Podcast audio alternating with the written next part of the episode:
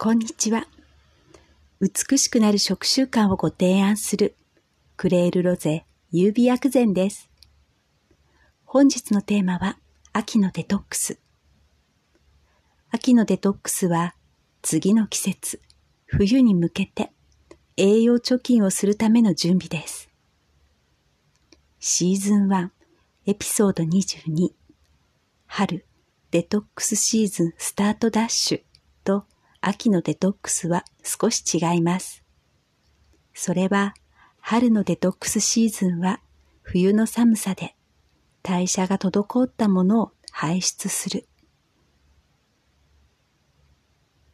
話は戻し、体にとって余分なものを排出しないで新たなものを貯めると体は太ります。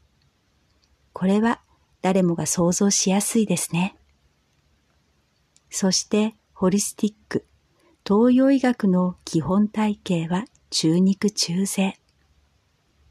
痩せすぎは栄養貯金をする余裕がないから、エネルギーの自転車操業になるし、太りすぎは滞っているものが新しい栄養貯金の邪魔をする。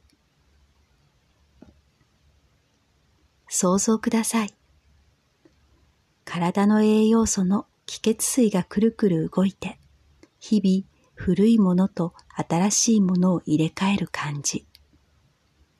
仮に東洋医学を取り入れてからちょっと太ったと感じることがあれば、それはあなたにとって必要な栄養貯金ができて中肉中背寄りになったということ。問題になるのは夜間の水とガス火の関係です。夜間の大きさはあなたの心と体。夜間の水は陰の血水。ガス火は陽の気。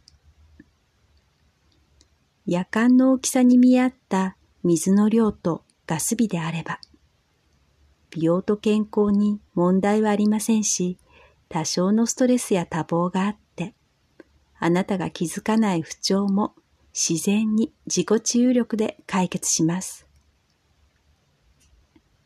ところが夜間の大きさに見合わない水の量やガス火になると、あれこれ不調が出始めます。例えば口内炎。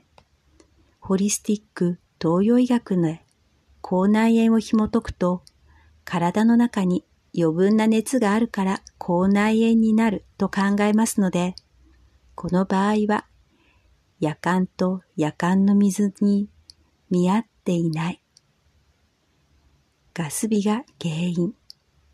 このガス火の原因はプチストレスが積み重なったのかもしれませんし、もしかしたら日々の無理が積み重なったのかもしれません。一つ言えるのは、あなたにとってそのガス火が心と体の負担になっていること。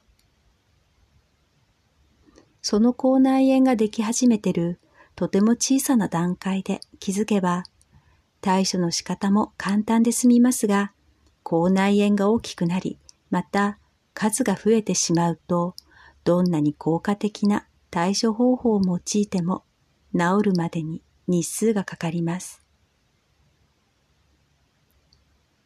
これは私の話ですが、4月に職場の移動があってから、普段ではほとんどできなかった口内炎ができやすくなりました。それでもとても小さな口内炎のでき始めで気づくので、だいたい翌朝には治っていますが、これまでほとんどできなかったのができるようになる。これが心と体からのお知らせです。このお知らせにいち早く気づくことが鍵です。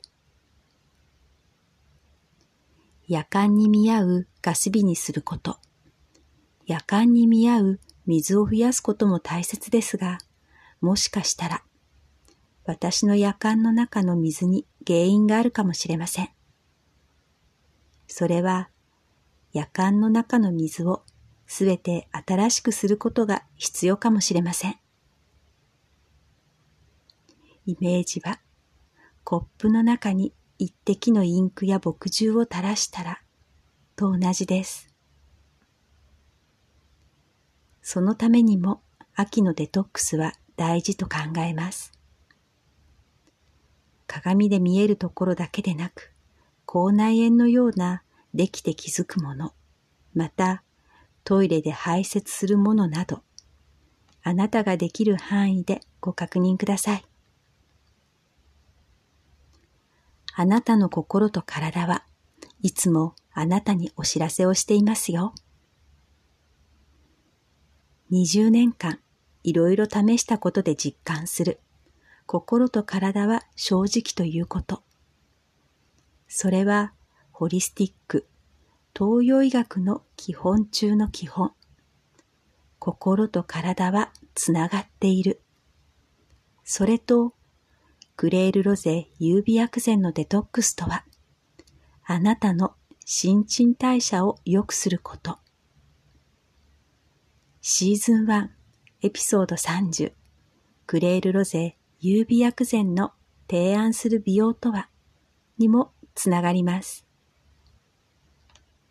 デトックス、新陳代謝の鍵を握っているのは、古いものを排出、新しい栄養素を吸収する腸内環境ですが、不要なものを排出する新しい栄養素を送り届けるためには、巡りも重要です。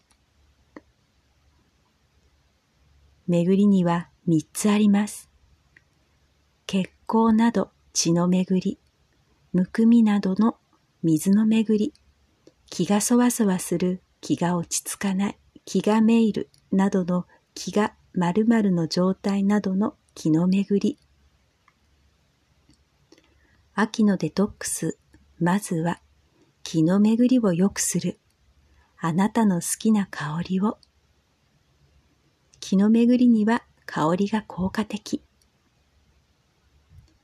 秋のデトックス、新陳代謝を良くするあなたの好きな香りを取り入れてみませんか？あなたの五感を大切にしながら手軽に続けられること。それがクレールロゼ優美薬膳が提案する美しくなる食習慣です。クレールロゼ優美薬膳はあなたが選択することを大切にしています。このポッドキャストはホリスティック東洋医学を手軽に、はじめの一歩の内容で、毎週金曜朝配信。ブログは世代や性別を問わない内容で毎日配信中です。最後までお聞きくださりありがとうございました。美しくなる食習慣をご提案するクレールロゼ優美薬膳でした。